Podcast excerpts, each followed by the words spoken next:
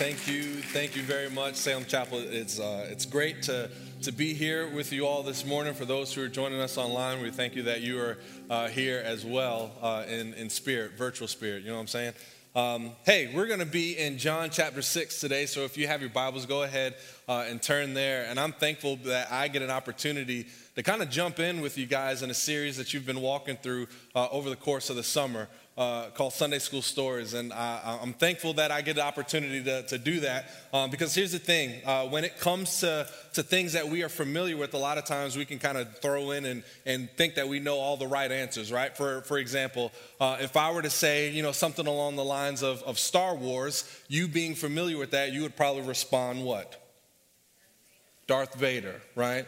Luke, right? We're, we're going to play a little game here, so it's okay to talk back to me. I don't bite. I prefer that, all right? Uh, if I were to say something along the lines of, of Wake Forest, you would say, Demon Deacons, exactly. All right. Uh, if, if I were to say something along the lines of, you know, say uh, the Chicago Bulls, you would say, right, cool. If I were to say something along the lines of the Fresh Prince of Bel Air, you would say, entanglement, exactly. So we get it, right? We, we understand a little bit of what it means when, you know, our minds go to things, right? We're familiar with it. The reality is, a lot of times, though, when we do this with, with Scripture, we can hear different things. We can think that we know what it's talking about and completely slip past it, what it's teaching, what it's saying. And we do that oftentimes with, uh, with different stories that we hear in the Bible. For example, you know, we, we hear Jesus walked on water. We're like, oh, yeah, that was a miracle that he did, right? Uh, Jesus turned water into wine. Yeah, we, we get that. But we take a lot of these, these stories, these things, and we, we're familiar with it. But again, we can miss what it's trying to teach. And today we're going to be looking at a particular story that many might be familiar with. If you're new to scriptures, you may or may not have heard of it before, but it's Jesus feeding the 5,000. And you might be familiar with this one in particular because it's, it's one story that's actually listed in all the Gospels. Matthew, Mark, Luke, and John all attest to this particular miracle. Outside of the resurrection, we know that this is one that's, that's repeated. But it's in it's us being familiar with it that we can miss really what Jesus was trying to, to teach during this time. That we can see it for just the miracle, but miss that Jesus is actually trying to portray to them and now to us that He is life. That He is life and He gives life. We're gonna see today that Jesus came to do something amazing. We're gonna see that Jesus is powerful. We're gonna see that Jesus has a desire to save. And we will see that Jesus didn't just come to just meet our physical needs, but our deep spiritual one, the one that every single one of us has. And my hope is that we're going to see that Jesus' life and our hearts should desire him and him alone. But before we do that, can we go to the Lord in prayer to ask him to open up our hearts and minds in this time? God, we thank you again that we have an opportunity to, to see who you are, to hear more of who you are, God. I pray that it would transform our lives in such a way where we would leave out of here completely full based off Christ Jesus and who he is and what he's done for us. Lord God, I pray that you would open up the hearts and the minds of your people today, Father. Would you move me out of the way so that uh, you would increase and I would decrease, Lord God?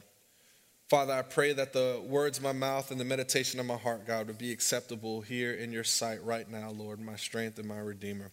We ask these things in Jesus' name. Amen.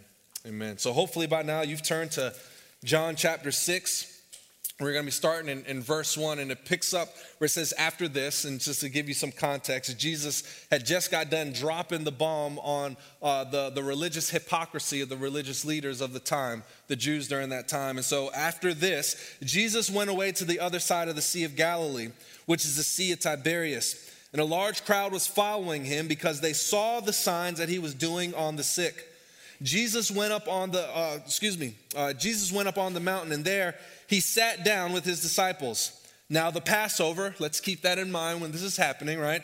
The Passover, the feast of the Jews, was at hand. Lifting up his eyes then and seeing that a large crowd was coming toward him, Jesus said to Philip, Where are we to buy bread so that these people may eat? And he said this to test him, for he himself knew what he would do.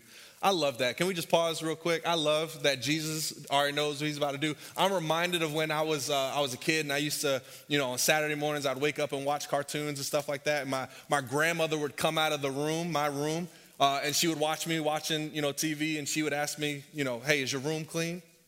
You know my room ain't clean. You just came from out of there. Why don't you just tell me clean my room? Why are we playing this game, right?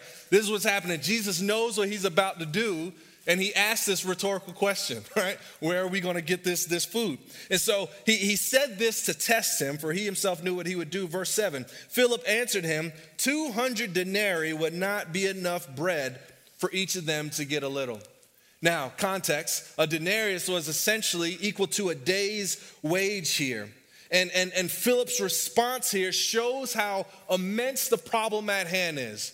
The reality is, what he is saying is it would take eight months worth of wages to feed the amount of people that were here.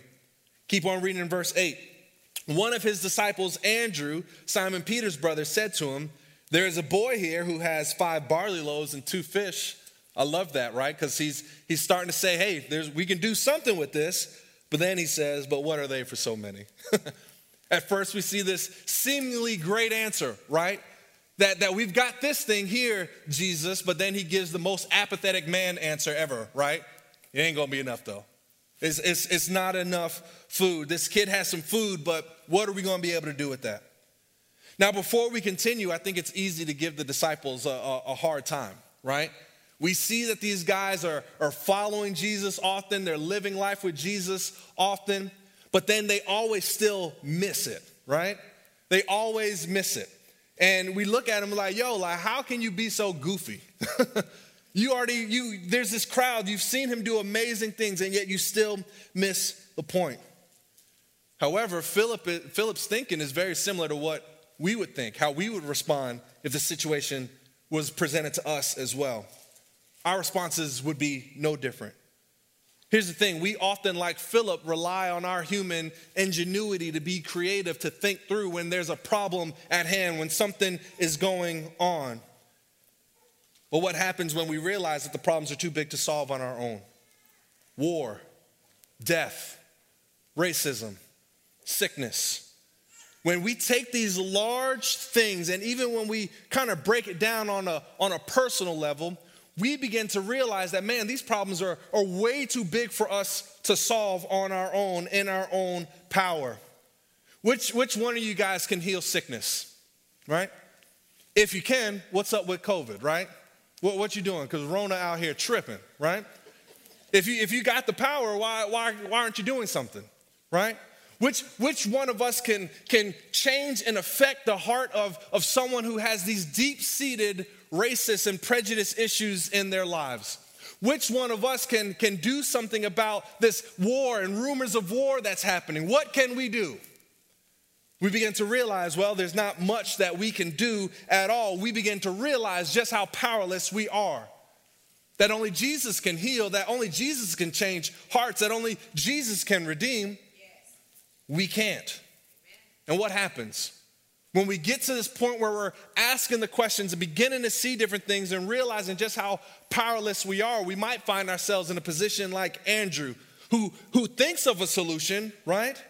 But then realizes it's really not much of a solution at all. Here's this bread and fish, Jesus. It's not enough. Andrew finds himself asking a question what good will this do? What difference will this make? It's hopeless. Everyone is going to starve. You see, like Philip, we look for solutions in our own power. Like Andrew, when we begin to try to figure it out and we can't, we despair.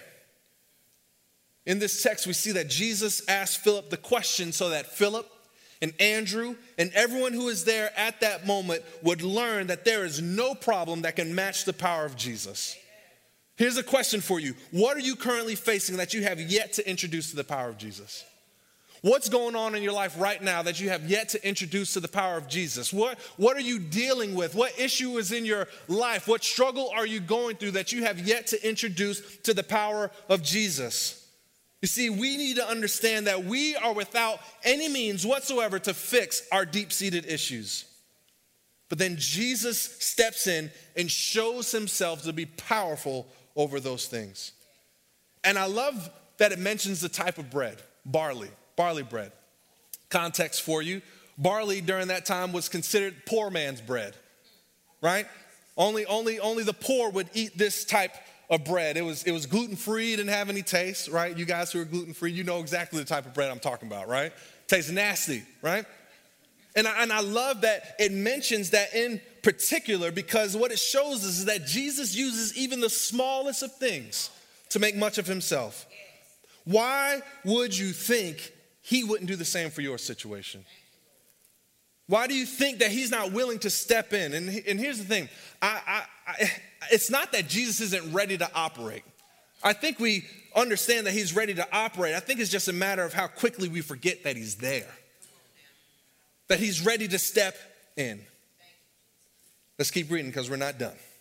Verse 10 Jesus said, Have the people sit down because he's about to show out. I love that. I want them to have a seat to the front to the show I'm about to do here. Have them sit down.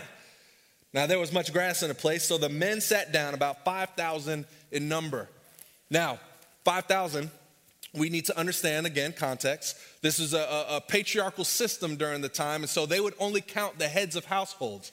And so theologians and guys who write commentaries and all the people that are smarter than you and I, they surmise that there was actually way more than just the 5,000 because they weren't including the, the, the women and the children here at the time. And so they would say that there was upwards to 15 to 20,000 people who were in attendance here. To, to put in context, that's like the size of a Lawrence Joel Coliseum at, at, at full capacity, right? So when you hear that number, then you're like, dang, I know why Andrew was stressing out. I know why Philip was bugging. That's a lot of people, right? We ain't got that money. but then, verse 11 Jesus took the loaves and when he had given thanks, he distributed them to those who were seated, so also the fish as much as they wanted. And when they had eaten their fill, I love that because when Jesus fills you up, that's a whole nother thing. He told his disciples, Gather up the leftover fragments, that nothing may be lost. So they gathered them up and filled 12 baskets with fragments from the five barley loaves left by those who had eaten. When the people saw the sign that he had done, they said, What? You crazy. this is amazing. This is indeed the prophet who has come into the world. Perceiving then that they were about to come and take him by force to make him king, Jesus withdrew again to the mountain by himself. And just like that, we take this familiar story, this passage that we've heard, this miracle that's amazing, and we turn it into a lesson on the importance of sharing our food. We turn it into a, a, a, lesson of showing, you know, the miracle of, of Jesus. We turn it into a, a lesson that, that talks about, you know, uh, uh, uh, being, being nice and, and kind and uh, praying before your meal, right? Because Jesus did it, so we have to do it, right? And all those things, there's nothing wrong with those things in and of themselves. But when we look at the story in its full context, which we're about to do, we see why this miracle is more than just a simple lesson. It points to Jesus seeking to see us live. Here's the thing the, the rest of this chapter is, is 71 verses, and guess what it's all about? Bread. It's all about bread. 18 times bread is mentioned in chapter 6 of the book of John, and yet we minimize this story to just the miracle. The miracle is great. And in fact, I think oftentimes we just read scripture and we read these miracles and we're like, oh, yeah, that's cool forgetting that we ain't never seen a miracle in real life, right? Like we should be blown away. This is a, great thing that this miracle happens. However, we need to understand that a miracle is simply just a sign. And what does a sign do? It directs you towards something, right? What does a, a left turn sign tell you to do? Turn left, right? I told y'all y'all talk to me. Dag, y'all talk to me. It's okay. What does a stop sign do? Tells you to stop right? You guys got here, so you understand the concept of signs. but here's the thing a sign is telling us to, to do something, it points to something. And what we see here is this, this miracle is a sign to point the eyes of the beholder to Jesus, of who he is and what he came to do. Let's keep reading in verse 26. Jesus answered them, Truly, truly, I say to you, you are seeking me not because you saw signs, but because you ate your fill of the loaves. You see, the, the very next day, so after this, Jesus, you know, c- kind of got away. Then another miracle, he walked on water and he's on the other side uh, of, the, of the sea here. And the crowd followed him, they followed after him. And Jesus notices that these people are back in the crowd wanted to know what was up with that bread from yesterday. That was, that was, that was some good bread, Jesus, right? What's, what's up with that? Here's the thing crowds like the disciples, they many times miss the point. The Gospels are, are full of stories that crowd after crowd after crowd are simply following Jesus to see the signs, to see the wonders. And this crowd is no different. But in spite of that, Jesus is so compassionate towards them. He's so compassionate, he's so loving. See, this particular crowd wanted a full belly, but Jesus wanted to give them full hearts. And this is what I mean by that.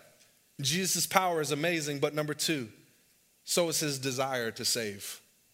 So is his desire to save. Look at verse 27. Do not work for the food that perishes, but for the food that endures to eternal life which the Son of Man will give to you. For on him God the Father has set his seal.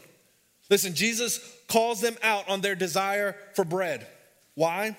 Because they followed Jesus because he was useful for them in providing them what they needed in that moment. He was useful for them in that moment, and what they needed and what they wanted was bread. They refused to see what the sign was directing them to. Can I ask you a question today, Salem Chapel? Are you following Jesus because his, he is useful for you, or are you following him because he is worthy to be followed? Are you following Jesus because his power is, is something that you simply just want to be useful to you?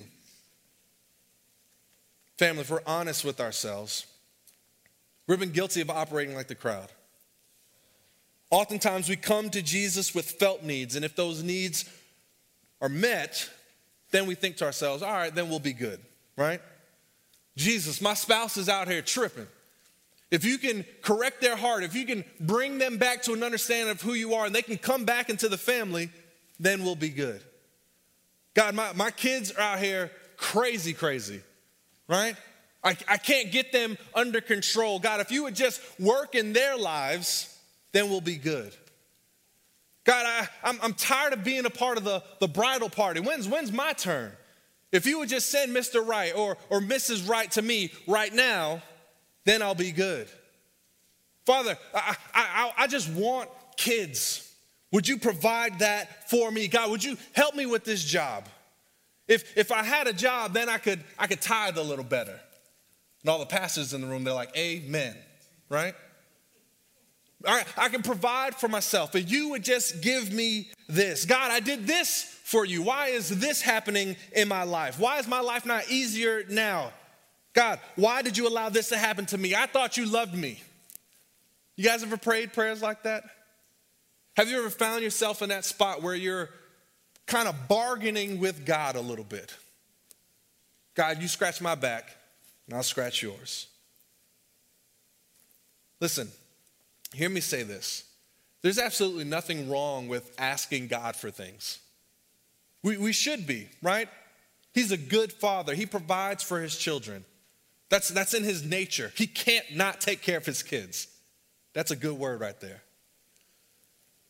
But if we're only going after Him for the stuff, we need to realize that the stuff will never satisfy us.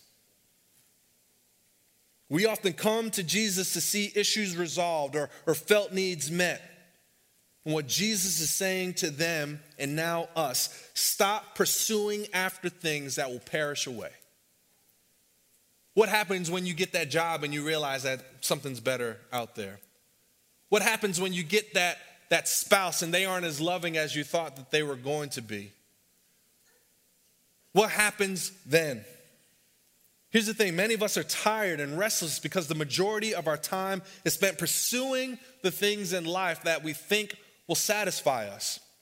That new job, that promotion at work, that vacation, a spouse, kids, insert whatever it is that you might be chasing after. And hear this Jesus is powerful enough to, to bestow the blessing.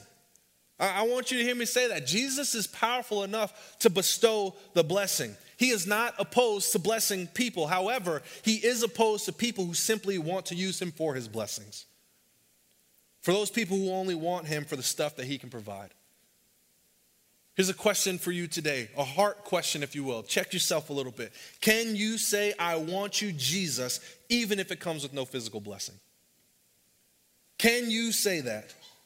No kids, no spouse, no nice job, no nice house, no nice anything. Can you still say, Jesus, I want you? See, Jesus wants the ones who want him, even if a blessing isn't involved. Can you say that that is where you are? Jesus is saying that if you are following him to simply get the physical possessions, that won't last. But what I want to offer you is eternal. And what Jesus gives sustains and completes us. And when we are pursuing Jesus and not the things that he can provide, then, then is when we'll be satisfied. So, how then do we pursue Jesus in this way? How can we be fully satisfied. Let's keep reading verse 28. Then they said to him, What must we do to be doing the works of God? Essentially, they are asking Jesus, like many of us often do, Well, what do I need to do to make sure I get this? Because it sounds good, and I'm trying to step, you know, put my toe in it a little bit. That sounds nice and inviting. What do I need to do to obtain that? And Jesus answers them, saying, This is the work of God this is the work of God. This is how you get this that you believe in him whom he has sent. Jesus is saying to them that you, what you need to do to get this is simply to believe. You need to believe. You can't work for this because it's a gift. The only work that it takes is the faith to believe that it's done. Verse 34, not truly understanding what they're asking for, they say, Well, sir, give us this bread always because this sounds dope. How do we get this? And it's here that Jesus hits us with the first of what's called the I am statements in the book of John. John 6 35, Jesus said to them, I am the bread of life. Whoever comes to me shall not hunger, and whoever believes in me shall never thirst. Jesus drops this bomb and lets them know it's not the physical bread that they should be after, but he himself as the bread of life. And here's where everything begins to connect. Here's when the gospel becomes to, to show itself out. Here's the thing Jesus never shows up with temporary changes. What he wanted them to understand is that they need him fully and completely so that they could be restored. You see, here's the beauty of the gospel the gospel is not simply just a way to get people to heaven. It's simply not just a way to get people to heaven, it's a way to get people to God. Listen, God is not a means to an end, God is the end Himself. See, you and I, we all have this, this internal issue called sin. That when we have the choice, the option, every single time, we are going to choose temporary bread. And temporary bread are, are idols or false gods or things that we think will satisfy us. And when we place our hope in those things, it reveals something about our hearts that our hearts are broken, that our hearts are flawed, that if you were to take the most perfect person that you can think of, that person still would not have a leg to stand on in front of a holy God. You and I are those people. And so, what's the solution then? Jesus' desire to save us. Jesus is communicating to them and now us that he wants to offer us a way to live. He doesn't just want to give us bread that brings temporary life, he wants to offer himself as the bread of life. And if that's true, if that's true, then we must feast on him. We must take him in because when we do, we live. When we do, we are sustained. When we do, we are completely filled. And I, and I love, I love that this truth is littered all throughout this chapter alone. In verse 27, it says, Work for the food that lasts for eternal life. Verse 33, God gives bread from heaven that gives life to the world. Verse 40, everyone who sees the Son and believes in him will have eternal life. Verse 47, anyone who believes has eternal life. Verse 50, this is the bread that comes from heaven, that anyone who eats of it will not die. Verse 51, I am the living bread that comes from heaven. Anyone who eats of this bread will live forever. Verse 54, the one who eats of me has eternal eternal life. Verse 58 Whoever eats this bread will live forever. Jesus is saying in this chapter over and over and over again that he is the bread that gives life that will never end. He is the bread of life, and the life that He gives will never falter, will never fade, it will never fail, it will always fill, it will always sustain, and it will always satisfy us. That is what He is offering, and that is what He is saying, and that is what that miracle is pointing to. That this temporary bread will not be enough. But I'm using this as an illustration to show you that I am the one that gives life and he offers it freely. How? By having his body broken for us. You remember when this story was taking place? Passover. What, what happens during Passover? See, the Passover was this celebration, this yearly reminder that God redeemed his people, Israel, out of bondage in Egypt. And that particular last plague, when, when God told Moses to tell the children of Israel, hey, sacrifice a, a spotless lamb and take that blood and, and pour it over your, your doorposts so that when the angel of death, the death that they more than likely deserve, when that would come, that the angel of death would pass them over. Guys, for you and me, Jesus is that lamb. Jesus is that lamb whose blood was shed so that yours and eyes wouldn't have to be, so that his body was broken so that yours and eyes wouldn't have to be. So that when we are covered under the blood, when we accept who Jesus is and what he has done for us, that the, the death that we so rightly deserve passed over from us and on to Jesus. And he didn't do it to be a religious martyr. He didn't do it as a to be a great teacher. No, he did it so that we could find life and have it abundantly. That is what he does for us. And I think oftentimes we, we kind of look past the abundant life. Listen, what Jesus does for us, we were known for unrighteousness, we were unrighteous people, but because of Jesus Christ, he makes us righteous.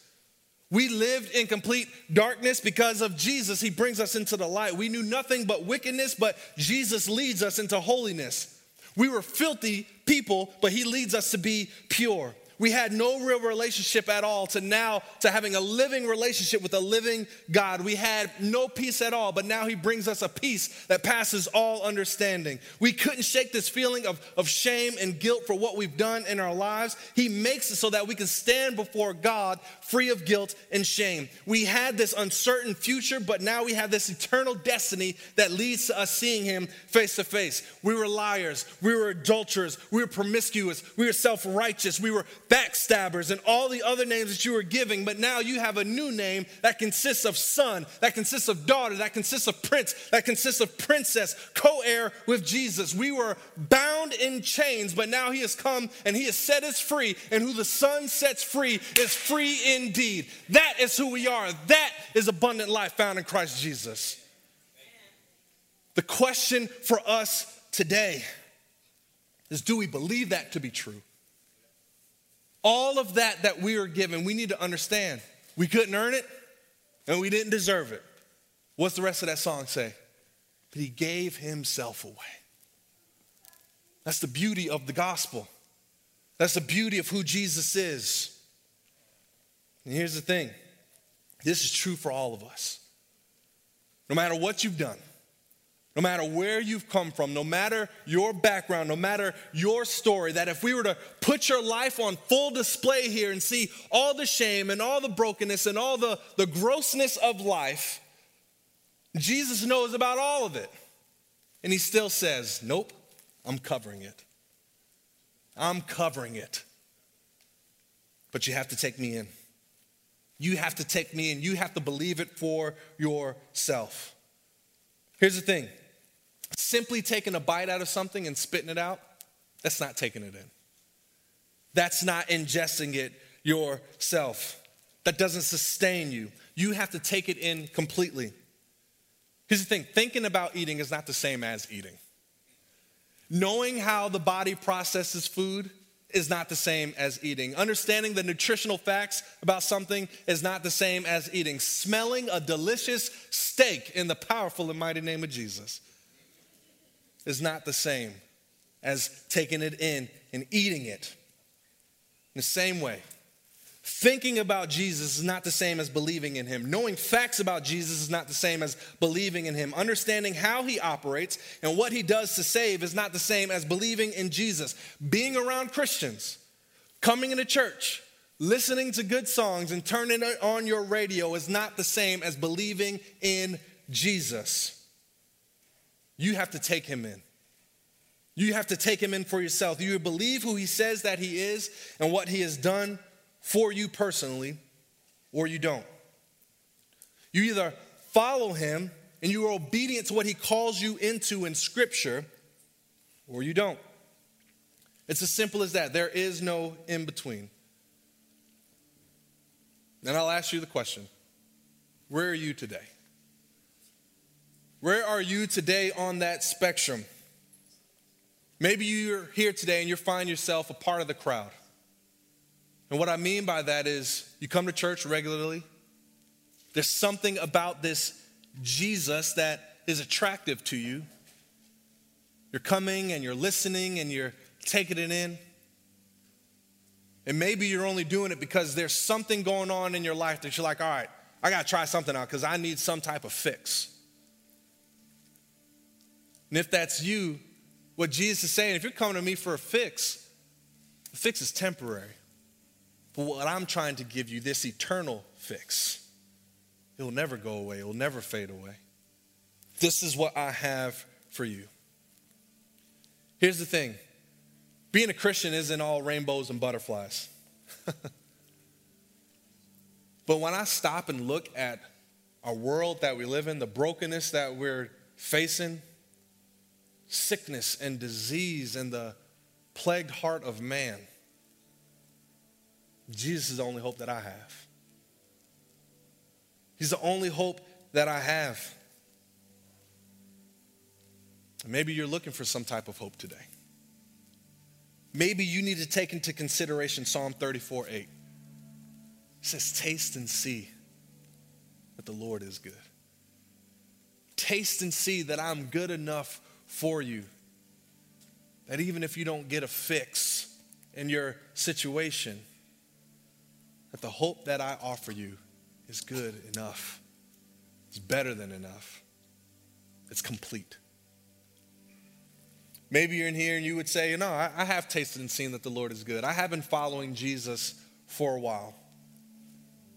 And if that's true, maybe you have found yourself in a place where you don't desire him the way that you used to.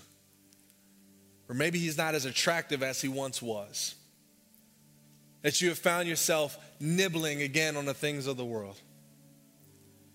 If that's you, maybe you have some type of secret sin, something that you have yet to confess to God, that you keep running back after. I need you to hear me say this. The same grace that saves is the same grace that sustains.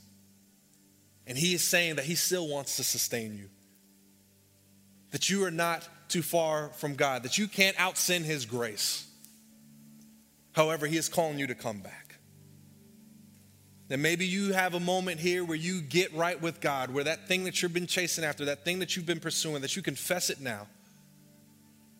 That you confess it and you would find freedom in Christ Jesus. Because He wants to offer that to you.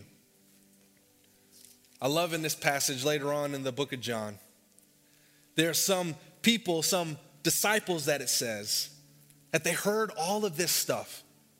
They heard about Jesus. They heard about taking him in. They heard about what he is doing. And they said, This is a hard saying. Who can listen to it? And they went their way. And then Jesus looks at his disciples, his personal 12, and he says, Are you guys, you guys going to leave too? Peter being Peter. He says, Where else are we going to go, Lord? We need to understand that there is absolutely nowhere else that we can go because Jesus is enough. You know, I have, uh, have two kids, um, a little bit older now, but um, my wife, when she was pregnant, I remember uh, that she had always had a craving for pizza and Pepsi. And I love that because your boy could eat pizza and Pepsi, right? And I would go out to the store and I would get her specific things. And, you know, when she was having these cravings, it was great for her. But there's a couple things that, as she was pregnant, that would just make her sick. She couldn't, she couldn't stand the smell of it. Chicken wings and crab legs. Oh, I was hurting. Because I love it and I couldn't eat it. I had to eat on the side, you know, away from her. But I couldn't eat it, I couldn't enjoy it. But when she got the things that the babies were craving, that she was craving, she would sit back, she would pat her belly, she'd be like, man, I'm good. I'm good. Guys, we need to understand that when Jesus meets our cravings, we're good. We need to remember that there are going to be things in our life that should repulse us. That when we get around it, that it makes us sick. That we don't want it in our lives. That we have to run away from it because those things are fleeting, but Jesus is enough. And again, I ask the question where are you today? Where are you? Father, you are good. I pray that we would remember that it's only you that can fill the emptiness that we have inside. That it's only you that can meet our spiritual hunger pangs, God. That this miracle, as great as it was, was pointing to the bread of life. And Father, I pray that we would sit in that reality that you have came to offer us abundant life. Lord God, there are people in here who would say that they are walking with Christ, but yet they say, man, these things are hard. I, I can't do it. I pray that you would give us the posture of, of a Peter. Where else are we going to go? That even in the midst of the difficulty, even in the midst of the things that we're not sure about, that we would taste and see that you are good and we would ask ourselves a question where else can we go because hope is found in you?